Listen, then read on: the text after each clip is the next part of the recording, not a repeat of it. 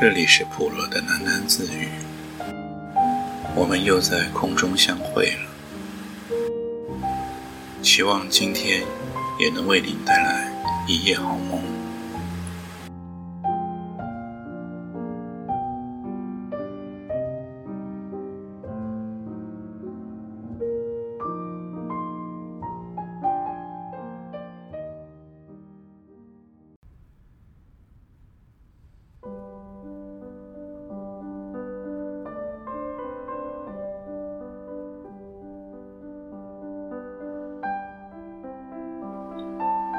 第十二章，程先生。程先生学的是铁路，真心爱的是照相。他白天在一家洋行里做职员，晚上就在自家的照相间里拍照或者冲洗。照相里，他最爱照的是女性。他认为女性是世界上最好的图画。他对女性是有研究的。他以为，女性的好时光只有十六岁至二十三岁这一段，是娇嫩和成熟两全其美的时候。做职员的工资都用在这上面了。好在他并没有别的嗜好，也没有女朋友。他从来没有过意中人，他的意中人是在水银灯下的镜头里，都是倒置的。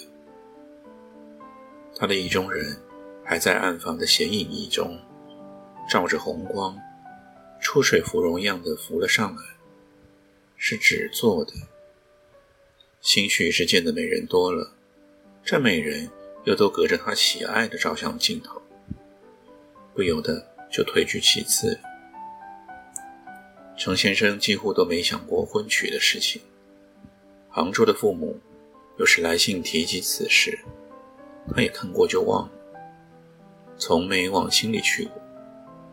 他的心情全都对着照相去了。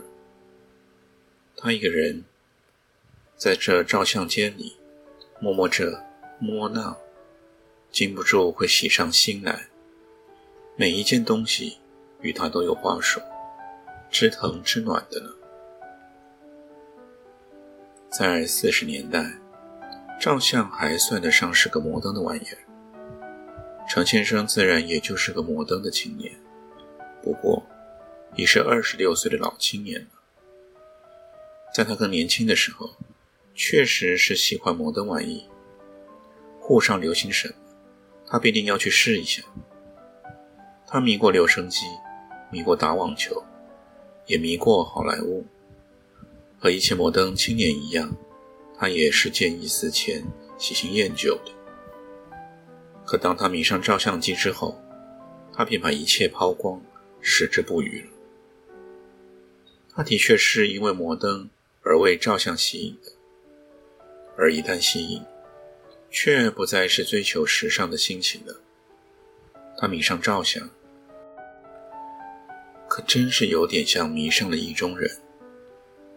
忽然发现以往都是错误的贪欢，还是无谓的彷徨，多少宝贵的金钱和时光都浪费了。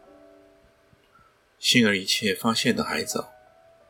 自从迷上了照相，他便不再是个追求摩登的青年，他也逐渐过了追求摩登的年龄。表面的新奇。不再打动他的心，他要的是一点真爱了。他的心也不再像更年轻的时候那样游动飘逸，而是觉出了一点空洞和轻浮，需要有一点东西去填满。那点东西就是真爱啊！现在表面上看来，程先生还是很摩登的，梳分头，戴金丝眼镜。三件头的西装，皮鞋灯亮，英文很地道。好莱坞的明星如数家珍，可他那一颗心已不是摩登的心了。这是那些追逐他的，也是很摩登的小姐们所不知道的。这也是他们所以落空的原因。程先生其实是很有几个追逐者的，她是那种正当婚龄且罗曼蒂克的小姐，以及他们父母的注目对象。她有正当的职业和可观的薪水，还有一个很有意趣的爱好。可怜他们坐在了照相机前，眉目传情，全是对了一架机器。冰冷的，毫无人情味。程先生也不是不懂得，只是没兴趣。光顾他照相间的小姐，在他眼里都是假人，不当真的。一嗔一笑，都是冲着照相机，和他无关的。他也并不是不欣赏他们的美，可这美也是与他无关呢。二十六岁的人是有些刀枪不入了，不像十七八岁的少男，什么都是照单全收，哪怕日后再活生生的剥开，也无怨无悔的。二十六岁的心是已开始结壳的，是有缝的壳。到了三十六岁，就连缝也没有，谁能钻进程先生心上的缝里去呢？终于有了一个人，那就是王启尧。那个星期天的早晨，王启尧走进他的照相间。他起先是不起眼的，因为光线的缘故，还有一些暗淡。但那暗淡是柔和的暗淡。兴许就是这不起眼，才是程先生不设防的，有点悄然而入的意思。发现还是有点不起劲，觉得王启尧是马路上成群结队的女性中的一个，唤不起创作的灵感。可每当他拍完一张，却都觉得有一点新发现，是留给下一张去完成的。于是，一张接一张的便没了头，直到最终，他依然还觉得有一个没有完成。其实。这就是余味的意思了。程先生忽然感到了照相这东西的大遗憾，他只能留下现实现地的情景，对余味却无能为力。他还认识到自己对美的经验的有限。他想，原来有一种美是以散播空气的方式传达的，照相术正是有限了。当王启要离去，他忍不住会开门再望他一眼。正见他进了电梯，看见他在电梯的栅栏后面的身影，真是越朦胧了朦胧了。这天下午，程先生在暗房里洗印拍好的照片，忘记了时间，海关大钟也敲不醒他了。他怀了一种初学照相时的急切。等待显影液浮现王启尧的面容，但那时的急切是冲着照相术来的，这时的机械却是对着人。相纸上的影像由无到有，由浅至深，就好像王启尧在向他走来，他竟感到了心痛。王启尧有点。来分程先生的心了。她不仅是程先生的照相机统治下的女性，她是有一些照相镜头之外的意义的，那就也要以之外的手法去攫取了。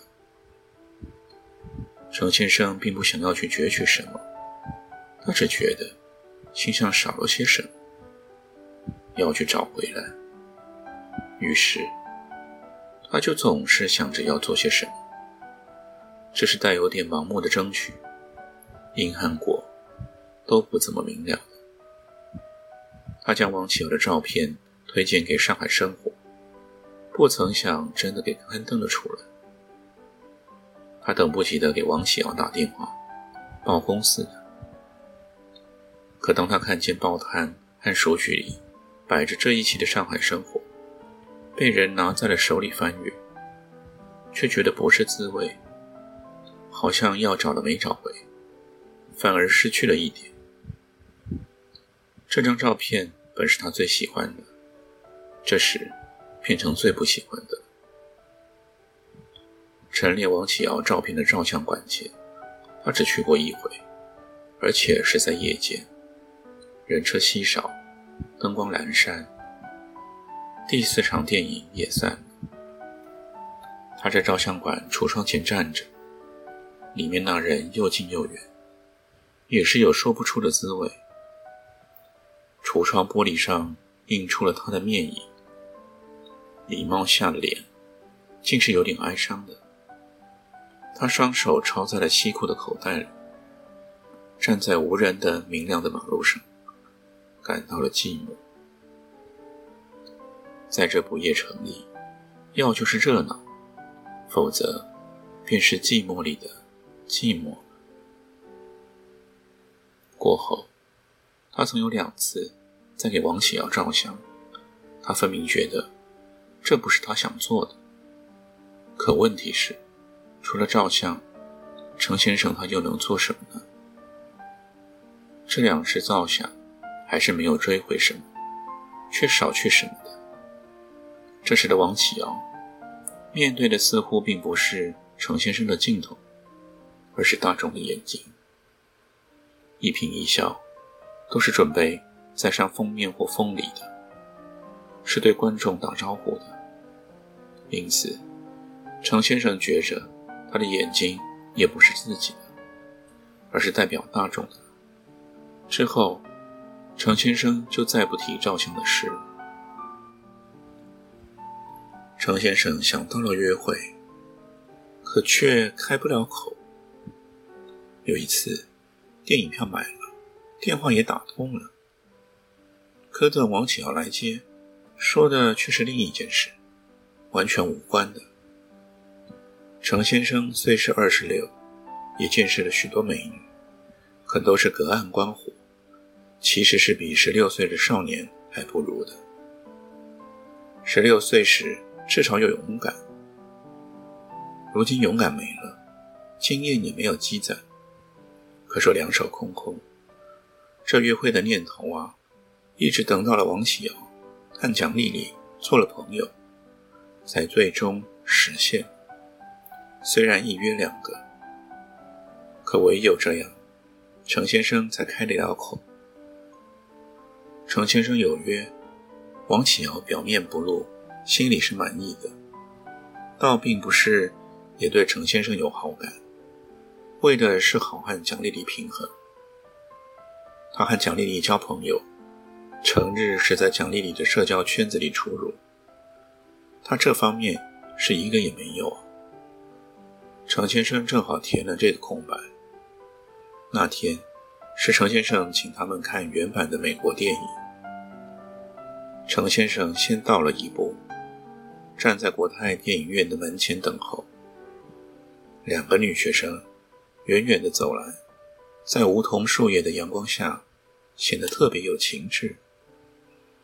天空是那样明净，有几丝云彩也是无碍的。路边墙上的影，是画上的那种，若静若动的。一个先生和两个小姐约会，是多么奇妙的人生场景啊！他有一种羞怯的庄严。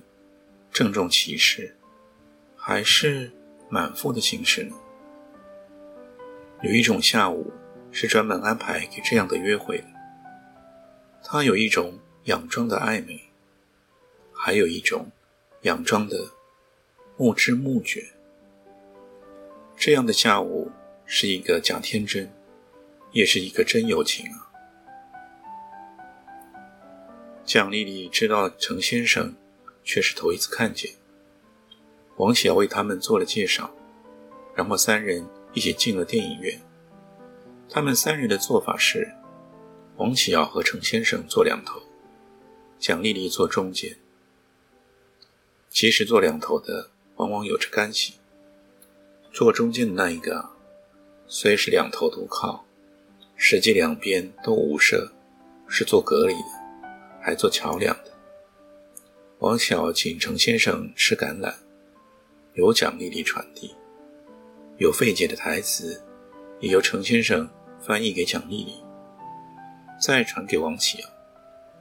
看电影的时候，王启尧的手始终拉着蒋丽丽的手，就像联合起来孤立的程先生。程先生的殷勤却一半对一半，表示一视同仁。蒋丽丽还是个障眼法。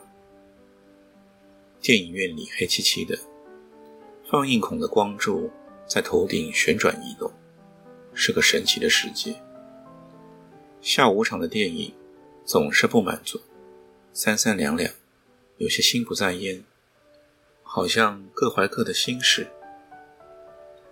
荧幕上的声音也在头顶上回荡，格外洪亮，震人耳膜。他们三人似乎感到某种威着。有些偎在一起的样子。蒋丽丽能听见两边的呼吸声，心跳也是近在咫尺。荧幕上的故事她没有看清，只做了身边这两人的传声筒。程先生伏在他腮边低语，虽是说给王启尧的话，却句句陷入他的耳。走出电影院，来到阳光明媚的马路，再看那程先生。就是变了样的。然后他们去喝咖啡，三人坐一个火车座，他俩坐一排，程先生坐对面。程先生的话还是对王启尧的，眼睛却是看着蒋丽丽。王启尧也不作答，都有蒋丽丽代言。话也不是什么都要紧的话，全是闲篇，谁答都一样。蒋丽丽渐渐有些话多，也有了些私心。程先生明明问的是他俩的事，他只回答自己的一份。王启尧又是个不开口。程先生被牵着走也是无奈。最终是他俩在谈心，多年朋友似的。王启尧则做壁上观。程先生的心全在王启尧的身上，可惜分不出嘴去。又不敢送出目光去。蒋丽丽的话像流水，流出来的全是小说中的字句，也叫程先生不便留恋目光，只得垂下眼，盯着杯中的咖啡底。底里有王启尧的影子，也是不回答。蒋丽丽这才止了说话，眼也看着咖啡底，底里是程先生的影，垂目不语的。